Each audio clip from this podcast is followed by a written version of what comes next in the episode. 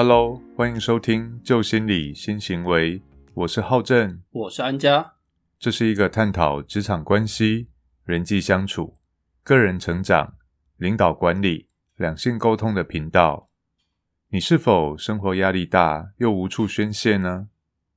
来听听旧心理新行为，我们为你说出压力与焦虑，助你重拾人生自主权。节目开始前，简单跟大家说明一下我们的节目形态。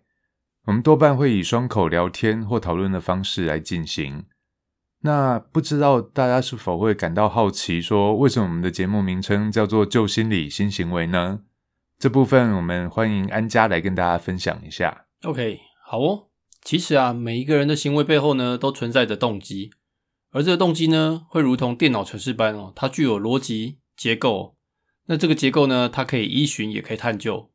因此，我们会发现，心理状态会影响思维模式，而思维模式呢，则会产生行为跟语言。因此，在节目中，我们会借由职场生活实例，与你共同研究心理。若想要改变行为呢，则可以先从创造新思维开始。也很欢迎各位与我们分享你生活当中的实际案例或者是问题，我们都会在节目中为你分享与发声。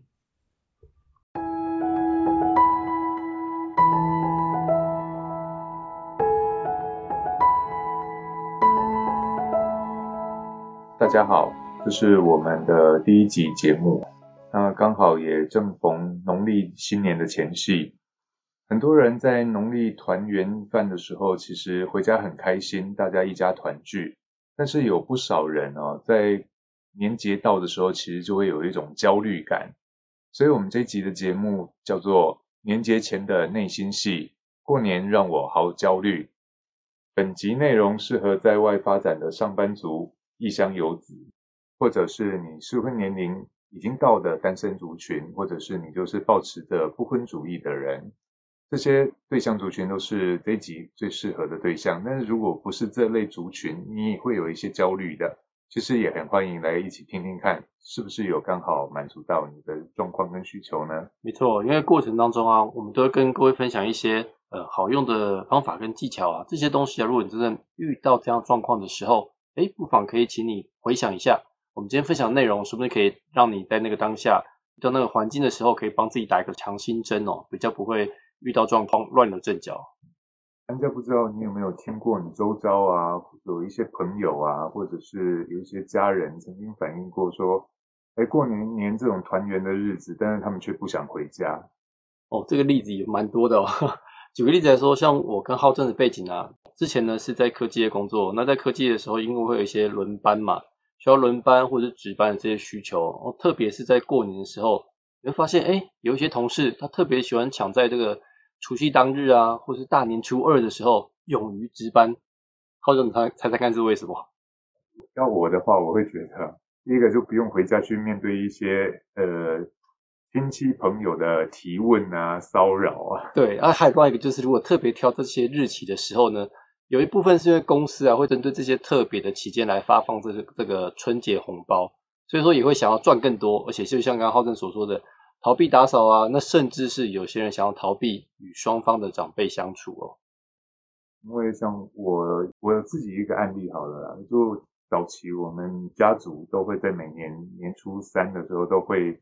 有一个聚会，但这种聚会其实对我来讲也是一个蛮干扰的，因为我就是不婚主义者哦，所以很多亲戚啊，其实一辈子见没几次面，然后每次都会在这种机会、这种时间点，要试图要表达他们的关心的时候，反正这种关心让人听起来都会觉得有点刺耳，而且有点过度的干涉他人的生活哦，所以其实有些时候我们也会觉得说。哎，为什么这些亲戚老是要探问人家到底结婚了没，然后薪水多少钱？这种其实都会让我们觉得，跟你屁事啊！所以我们那个在探讨说，为什么我们要回家过年的时候会有一些焦虑感呢？所以这部分来讲的话，其实我们在谈哦，其实焦虑的原因哦，大致上可以分分野一下，就是说。其实很多人不太想回家，主要原因呢，就是我们刚刚为什么我们这一集的对象族群会比较针对在外发展的游子或者是适婚年龄的单身族群或不婚族群呢？因为最容易在过年期间很容易让我们有焦虑感的，就是不知道怎么去应对这些呃三姑六婆啊、亲戚朋友啊他们的探问与关心，他们多半都会聚焦在哪里？聚焦在结婚了没啊？然后结婚了之后什么时候生小孩啊？小孩打算看多少啊？第二个就是。啊，你即码一个月是赚偌济啊？吼啊，一个月卖饭啊，吼啊，一当赚偌济？这些来讲都是很干扰我们的一些问题哦。然后还有一个也是跟赚偌济有相关的，人家你们家会不会有包红包的习惯？哦，会有包红包习惯，那是在我们家啊，红包还倒不是一个重点，不过就是有的确有听过一些其他的朋友或者同事有提到，哦，会比较说红包的大小包。今年多少？去年多少？前年多少？哎，有没有改变跟成长？对，就都会有。或者家里兄弟姐妹比较多的哦，有的爸妈还会反而拿到红包之后还会来酸。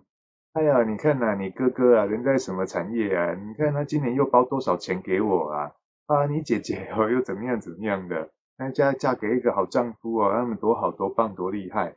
这个其实就会造成了很多人在要回回家返乡过年的时候就会觉得很焦虑。所以这部分我们可能要来思考一下，到底为什么会有这样的问题哦？嗯，OK，所以说这部分呢，有时候其实就是会在我们自己心中，有时候其实就会想太多。像刚刚提那些例子啊，哎，不见得所有事情都发生在你身上，有可能是因为你听了别人讲之后，认为说，哎呀，这样现象会发生在我身上，我会感到特别的焦虑的时候，你就想要去提前预防哦。所以当这个焦虑过度想太多的时候呢，这都是我们的负面思考所致哦。为什么会有这个负面思考？我们其实来可以谈谈，看心理学里面有一个叫自我差距理论哦。自我差距理论来讲的话，安佳，你知道自我差距理论里面有哪三个我吗？里面有包含三个，就是第一个是真实的我，第二个是应该的我，还有呢，第三个就是理想的我。自我差距理论呢，它在心理学上面来讲，强调为什么会有所谓自我差距理论？因为真实的我。原本我自己的样貌，而且我自自己知道自己喜欢的样貌，跟应该的我多半来讲是他人期许或认定我的样貌，所以这是在他人眼光之下产生出来的。我应该如何？我应该如何？叫做应该的我。第三个叫做理想的我，就是真实的我加上应该的我，就会产生出另外的第三个叫做我想要满足别人他这样的期许，我自己也想要达成这样的样貌。在这个状态之下，会产生一个叫做理想的我，所以我们的焦虑跟忧郁啊、烦躁啊等等的感受哦，多半来讲来自于就是真实的我跟应该的我产生落差的时候，别人期许我或认知我我应该如何，但是我却办不到的时候，这时候会产生一种叫做罪恶感或者愧疚感，会觉得我们无法满足他人的期许，无法满足他人的期待。这时候，我罪恶跟愧疚的感觉与感受会跑出来。嗯，那诶，我这边好奇问一下浩正哦，所以说是不是相对的？如果假设我们每个人在自己心中定义自己的我的样貌，是不是当那个期许如果定得过高的时候，自我差距理论所带出来的现象是会越越严重的吗？嗯，这个部分来讲的话，的确哦，别人给我期许，我自己也期许成为这样。嗯。那如果是在应该的我，多半来讲就是别人的眼光，所以很多来讲就是我们讲的叫做讨好型的人格特质的时候，就会一直活在别人的眼光之下，会一直试图去满足他人的需求，满足他人的期许。当我做的一切都无法满足每一个人的感觉与感受的时候，他就会觉得都是我的问题，都是我的错，都是我不好，所以自我的价值感其实就会很低落，所以才会产生所谓的罪恶跟愧疚的感觉与感受。那刚刚安佳有谈到的，就是真实的我跟理想的我的状态。理想的我就是我自我期许下产生出来的，自我期许下产生出来的就是别人希望我这样，而且我自己也想成为那样的。那举例来讲，说家人想要我成为医生，那我也考上了医学院，那我的心里就会有个标的，可能哪一个学长或老师，他就是我想要成为的样貌，这就是所谓的理想的我。但是当我无法达到我想要的这种状态的时候，我的每一天只要在呼吸的状态之下，都很容易陷入一种焦虑跟忧虑的状态。因为我想要却办不到的时候，其实我就会产生焦虑与忧虑，而这种焦虑与忧虑就伴随着叫做自卑感。自卑感这个议题，我们之后会再跟大家来开一个主题来好好的谈哦。嗯，没错，所以我们再把议题拉回来了。所以刚刚我提到说，有真实的我、应该的我跟理想的我这三者嘛，会产生一个自我差距理论嘛。在我们自己心中的时候，其实可以先去思考一下，自己为自己定的目标啊。有时候去想一下，如果一个人想要跳得更高的话，其实更需要的是适时的休息，跟暂时按下这个暂停键来休息一下。那有些人呢，会目的就想说，哎，他担心如果一不忙碌，就不知道未来要做什么事情来打发时间，然后让我未来更美好，所以他总是会刻意把他行程安排的非常非常满。但是呢，当你安排的这么满的过后呢，其实都会有后续的一些问题哦。那这个其实就会有点像我们生活周遭来讲话，有一些人，他们你会觉得他好像是一种完美主义者，有没有？永远像个陀螺一样一直在转，一直在转，所有大小事都要顾到。但这些人来讲的话，多半都不是真实的完美主义者，多半来讲都是所谓的假性完美主义哦。这也是之后我们有机会再跟大家来谈，就是装莽嘛。嗯，对。所以他们这个类型的人会反而会有一种问题哦，非常严重的问题，就是拖延症候群。因为我他们的思维就会成为所谓二分法，我如果没有办法做到最好，我就宁愿不要做。所以只要我要做的时候，我就要把它做得很好。所以他们就会一直要把自己塞得好好呃好好满好满，让自己忙得没有时间去焦虑跟忧虑。对，因为他会觉得说，只要我把时间空堂都填满了，我就没事了。嗯，这反而不是一个好现象。嗯，没错，因为他会给自己很大的高压。然后这些压力无法宣泄的时候，人其实会像一个皮球一样或气球一样，就是气一直不断往里面灌，它的临界值饱了的时候，其实很容易就爆炸了。那我们一般来讲的话，除了这个真实的我跟理想的我，这个是目标定定。刚刚安家有谈到，其实不要把自己的目标定那么高。那在另外一个面向来讲的话，我们害怕回家，主要有另外一个原因，就是应该的我。就是很多的家人亲戚的期许，他就会觉得你是我儿子，你就应该要怎么样；你是人家的老公，你就应该要怎么样。这就是所谓他人的期许。所以在这种他人的期许之下，就会造就了我们很容易想要逃离这种氛围。为什么？因为很多人家人的一些过度关心哦，多半来讲，他们想要表达关心，却不会好好的说话。他们多半来讲的话，都会出现了一些叫做暴力式语言模式哦。那这种暴力式语言模式就会让人家产生觉得很严重的痛苦感受，所以才造就了为什么逢年过节很多人就开始想回避，不想回家，因为只要回避痛苦，就觉得痛苦不会发生。所以我只要在公司加班，就可以合理化的理由让自己说，哎，对我过年很忙，所以没办法回家。而这些暴力式语言最常听到的哦。大概会有几种类型，安家之前有听过吗？这边有三种类型哦，就包含诊断类型、命令类型跟应得类型哦。那在诊断类型里面呢，就像刚刚前面有有举到的例子哦，有一些呃，不论是长辈或是亲朋好友，他会用道德评断啊、跟评价、贴标签，甚至是比较。他说：“哎，隔壁邻居谁谁谁哦，在联发科工作哦，他发年终有多少呢？哦，他年终分了多少给他爸妈当做红包？”这专科今年不是很高，今年最高的是四十个月的。哦，不要讲那个海域嘛，对不对？对对对。通常就会用习惯用比较的方式来做一个跟你对话跟沟通的模式哦。用这种模式来对待他人跟对待自己子女的时候呢，其实啊，都会很容易让如果我们自己是当事人的话，很容易让我们自己感到自卑感哦。另外一种来讲的话，就是命令式的口吻，就是很多的长辈都会觉得我就是长辈。即便他自己的状态也没有很好，但是他们的口吻就很习惯性的用命令式的、威胁式的、恐吓式的口吻，就是像我们从小听到大的，就是你唔好好读册，你要的去做去假啦。呃，有什么小时候不读书，长大当什么有？这些来讲都是所谓的命令式的口吻。这这这些其实都是长辈为了要控制小孩，或者是为了控制什么？他们内在来讲，其实有些长辈其实内在也很自卑。他为了害怕被别人看穿他的自卑，所以他会用命令他人、指使他人的方式来控制他的自卑感不要爆发。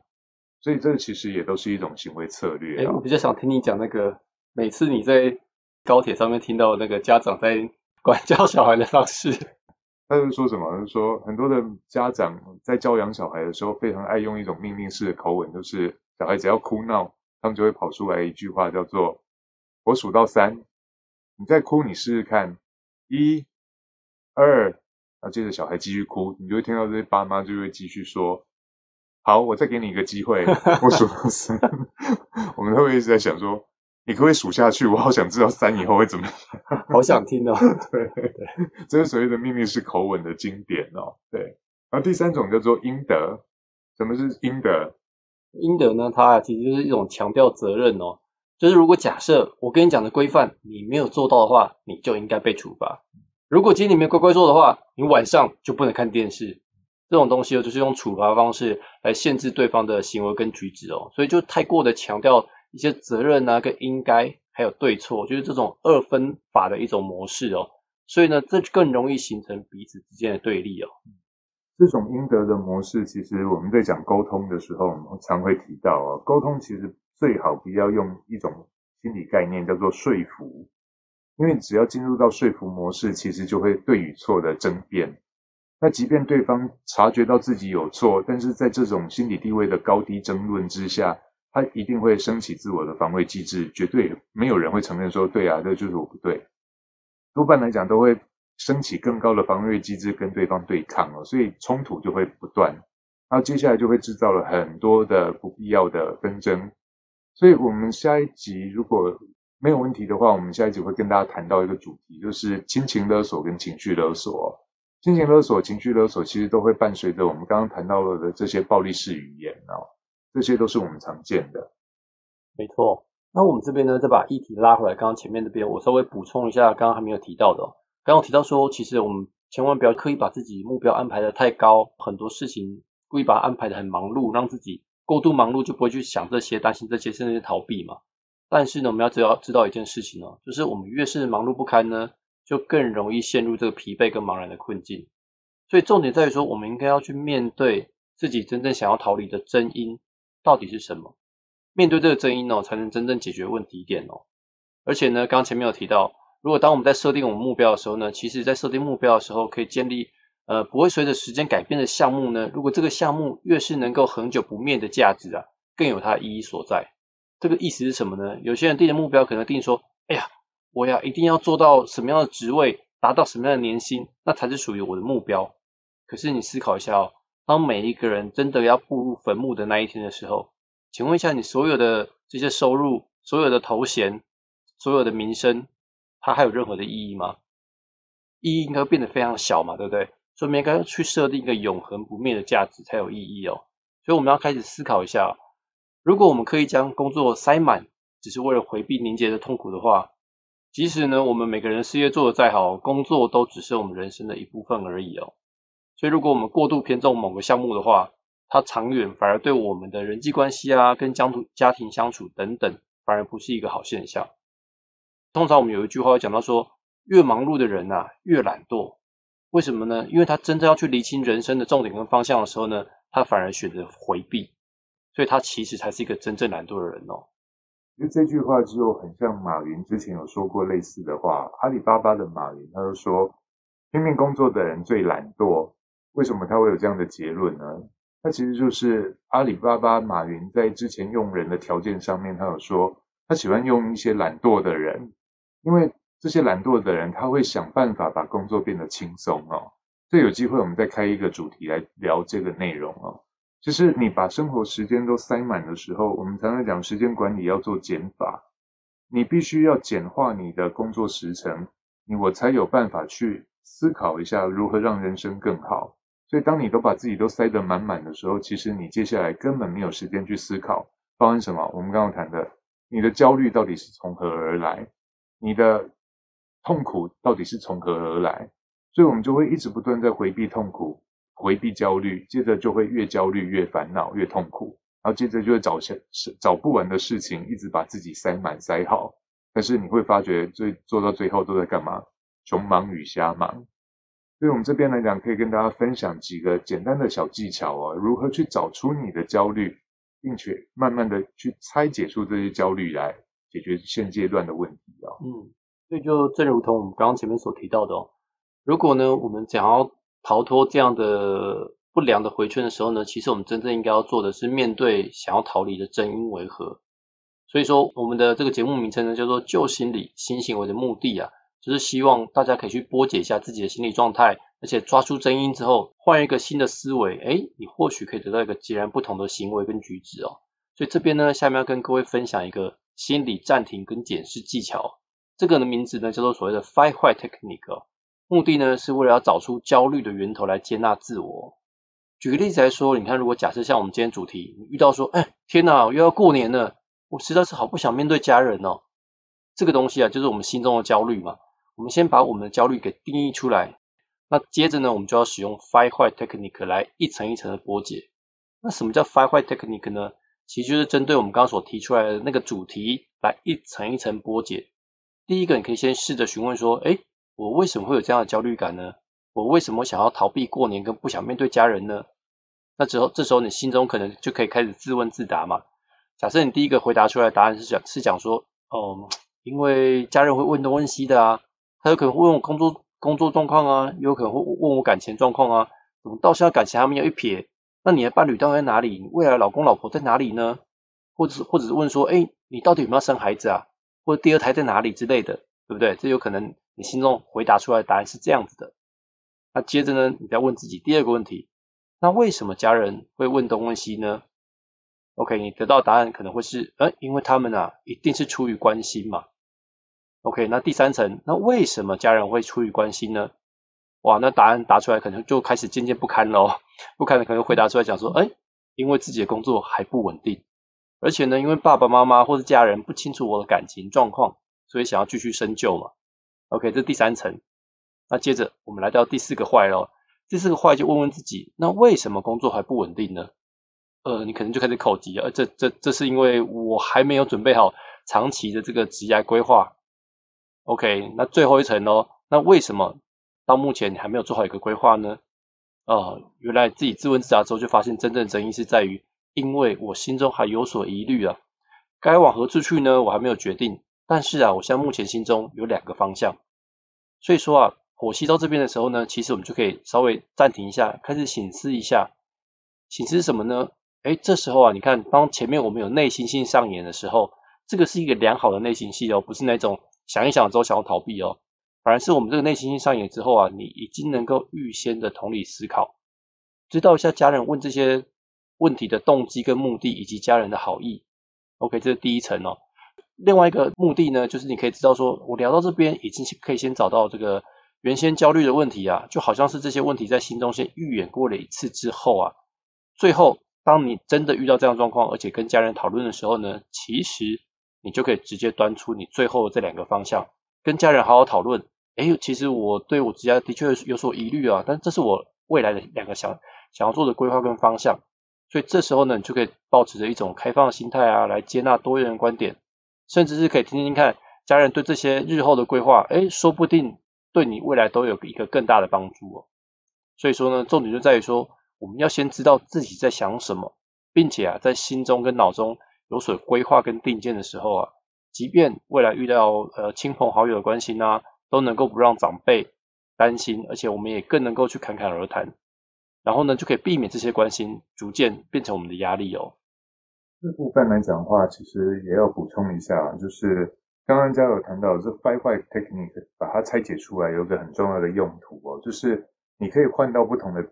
面向去思考这件事情，然后再来来讲的话，第二个用途就是你在拆解的过程当中，你会慢慢的抽丝剥茧，你的焦虑的源头到底在哪里？你的压力的源头到底在哪里？所以你会取得一个叫做人生的控制权。你会觉得，哎，你大你大概知道了你的烦恼在哪里的时候，你就比较容易去找到方法、工具或技巧来解决你的问题。然后第三个来讲很重要的一个重点就是。当你在层层的剥解之后，找出了问题，然后也找出了你的方向之后，多半家人的关心，慢慢来讲的话，你就会让你就会让他们知道你是有目标、有方向的时候，他们这种关心的频度就会下降了。他们比较不会开始对你进行一些我们认为的一些暴力式语言或情绪勒索的模式啊。所以这部分来讲的话，我们如何去把自己的问题找出来，如何让对方不要过多的。关心或提问，很重要的就是为什么父母这么的焦虑的在问这些问题，多半来讲就是因为感到我们的不安，嗯，所以他们也会同频共振，他们也会有一种同频的感觉，就察觉到你的不安的时候，以父母的角度，他也要想帮助你更好，不过他们多半不会用理想的方式在表达，所以反而他们表达之后，让我们感觉更想要逃离。甚至于你表达了你的规划跟想法，有的父母还会持反对的态度哦。但是请记住，沟通不是一次就可以到位的，所以这部分也不用太担心。日后我们会再慢慢跟大家谈到其他的一些方式跟技巧啊。对，没错。那我这边呢，还是要再稍微补充一下哦，这个发挥 technique 啊，刚刚大家在听的时候认为说，哎，发挥 technique 应该非常简单吧？不过就是五层坏啊，一层一层询问嘛。所以坦白说，我要跟各位分享这些工具跟技巧。他们都不困难，但重点是在于说，你应该要试着去把它落实到你生活当中，真正使用过之后呢，你才知道，诶，它到底对你有什么帮助。那我要再讲另外一个点，在于说，你看，当我在第一层的时候，刚刚是我提到，诶，我为什么会有这个焦虑感呢？因为家人会问东问西嘛，对不对？有可能是工作，有有可能是感情。所以当你在做 Five Why Technique 的使用的时候啊，你要知道它有可能会分支哦。所以你第一次回答的如果是工作，诶，会有工作的走向跟版本。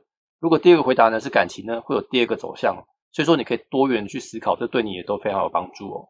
OK，然后像接着重点来喽，当我们在闲聊过程当中啊，其实呢，你还可以加入一些具有幽默感的沟通技巧，它呢都可以来化解我们尴尬，让整个谈话过程当中是比较轻松的。那这个部分哦，浩哲你有什么样的好的建议吗？其实幽默感这件事哦，很多人都会在我们课上课的时候都会问说，哎，老师怎么培养幽默感？好像很多人觉得幽默感是与生俱来的，但是我会觉得说，其实幽默感哦，很多人都误解了。幽默感不等于是会讲笑话，或者是会搞笑，而是说你要有能力在日常生活当中，在交流的过程当中去制造一些笑点，你去营造一些笑点，然后把氛围化轻松的能力。所以，如何让这个日常生活当中有营造一些笑点、笑料出来哦？它其实是可以练习的哦，所以我们常常讲说，最高级的幽默是拿什么当当开玩笑的对象？安佳，你觉得最高级的幽默多半都是拿谁谁来当做开玩笑的对象？然后这啊，不是，啊 不是啊，通常是学会如何吐槽自己啊，就是先接受自己的一些不足的观点之后，哎，就把自己当实力说，哎，没有啦，像我都没有做的很好啊，对，这种这种回答方式哦，反而是一种。先接纳自我之后呢，才能够把这样好奇心的舞台做给他人哦。嗯，其实这个在化解暴力式语言的时候，或者是你遇到一些校园我们讲的校园霸凌的时候，对这个这个技巧也非常非常好用。我先吐槽自己啊，举例来讲说，你长得好丑，对啊，我也是这么觉得。谢谢你帮我发现了事实。对，对方就会觉得呃，你的预你的反应跟我的预期不一样的时候，他其实就会中断状态了。他就不会持续的往下走，这这就我我先练习一下接纳我自己的不完美，然后学着吐槽自己，把舞台好奇心的舞台做给对方，然后对方会觉得你这个人好奇怪，怎么会有这种反应？他对你的好感度或敌意感其实就会下降了。第二个技巧来讲，就是学着放大，放大什么？就是平常生活上看到的一些不寻常的点，把它放大下来，其实就是鼓励对方可以更投入啊。所以我们在沟通的过程当中，其实也要仔细去观察有哪些点是不寻常，就是像脱口秀他们都会讲的，就是塞梗，你就要有一个梗在那边，那你就觉得，呃，好好笑。这其实就把一些不寻常的点放大了之后，就会让人家越愿意想要投入。然后第三个来讲的话，就是最重要的，要去找你觉得还不错的对象来做学习与模仿。因为人类的所有行为都是从模仿开始的。我们小时候是模仿父母，长大之后你想要改变状态，其实最简单的模式就是透过模仿与学习。而你要学习来讲，必须要第一个要有意识的去观察。你要你不是只有在那边看那个人，而是要有意识的，他为什么会有这样的举动？为什么他在这时间点会说这样的话？他这样的用意在哪里？然后大家的反应是如何？有意识的去观察的时候，接着把他这样的点应用在自己身上的时候去练习，慢慢的你就会开始掌握到一些幽默感的技巧。嗯，对，没错。所以各位伙伴，你们也可都可以去思考一下，你有没有一些特别觉得值得效法的对象？或者是一些呃社群媒体的人物，如果这个他的外在的特质啊，跟他们的 EQ 应对模式都是你很值得效法的话呢，他其实就是一个很值得学习的对象。当你遇到一些不知道该如何接球回话的处境的时候呢，你可以思考一下，哎，就我对他的认知，如果今天这个问题是那个发生在他身上的时候，他会怎么处置跟回话呢？这个东西有在当下都会有一些不错的一些激发一些不错的想法。最后来讲的话，跟大家再做一个最后的重点摘要哦。我们这边来讲，我刚好谈到自我差距理论，我们时常要来觉察一下我自己的状态跟样貌，跟别人的状态跟别人的期许，还有我自己理想的样貌当中来讲的话，我们如何去调整自己？别人的眼光对我来讲真的那么的重要吗？嗯，哎，我这边好奇问一下，就面对我们这个自我差距理论的时候啊，通常他人对我样貌的期许的时候，我们未来是不是很值得大家跟大家分享一个？课题分离的概念嘛，对，所以这个就是来自于阿德勒的心理学哦。阿德勒个体心理学有强调一个很重要的重点，就是接纳自我。嗯嗯嗯，我们必须要先接纳自我的不完美。然后接下来接纳自我的不完美之后来讲话，我们开始要慢慢练习一件事，就是课题分离。对啊，这个后面有机会我们跟各位分享，这个真的非常的受用跟好用。对对，但是因为一集的时间有限，我们总不能 一次就讲完，所以我们这个部分都会分段式的慢慢把这些主题慢慢带进来跟大家来分享哦。有机会我们就先来谈谈看课题分离这个概念哦。OK，那我们接下来来讲的话，还有一个很重要的重点就是。上述的这些自我差距理论啊，或者 Fine White Technique 的技巧、技术哦，还有练习幽默感这几件事情，其实这些来讲都是工具、技巧跟方法而已。最重要有一个概念跟核心，诶，也希望大家可以植入到 Mindset 当中哦，就是你要相信你自己有能力去做到上述的。如果你自己一直保持存疑的状态的时候，这些你当然再好的工具、技巧、方法，你都会觉得。那你有帮助吗？那我可以吗？我办得到吗？当你一直在自我怀疑的时候，真的神仙也帮不了我们了。对，所以一定要做一个很重要的核心价值，就是相信自己，相信你有能力办得到，相信你能力有有被爱得到幸福的机会的。OK，那再来来讲话，多练习一下，我们下之后会慢慢跟大家谈到的，什么叫做接纳自我。然后如何用幽默感或 five white technique 来帮我们做转念练习，而且试图的不要只看到问题的表象、行为动机而已，其实要探索的就是这些行为动机背后它的意图在哪里。所以像刚刚 five white technique，安家有简单示范拆解出来，其实很多父母的或亲友的状态来讲，他们其实就是真的出自于一种关心。嗯。对啊，当你明白对方在关心你的时候，其实你可以用更好的口吻来回应他。对啊，这彼此的动机就会更好。对，那我们今天节目时间也差不多了嘛。如果喜欢我们的节目，欢迎在各收听平台按下订阅追踪。如果你是 Apple Podcast 收听的朋友，请给予五星评分的好评，并告诉我们你喜欢这个节目的原因是什么。也希望能够把这个节目推荐给你身边需要的亲朋好友们。因为有你们的支持，将是我们持续前进的动力。假如你想知道我们更多的相关资讯，欢迎追踪我们的脸书跟 IG，连结都在以下的节目资讯栏中。那我们就下次见喽，拜拜，拜拜。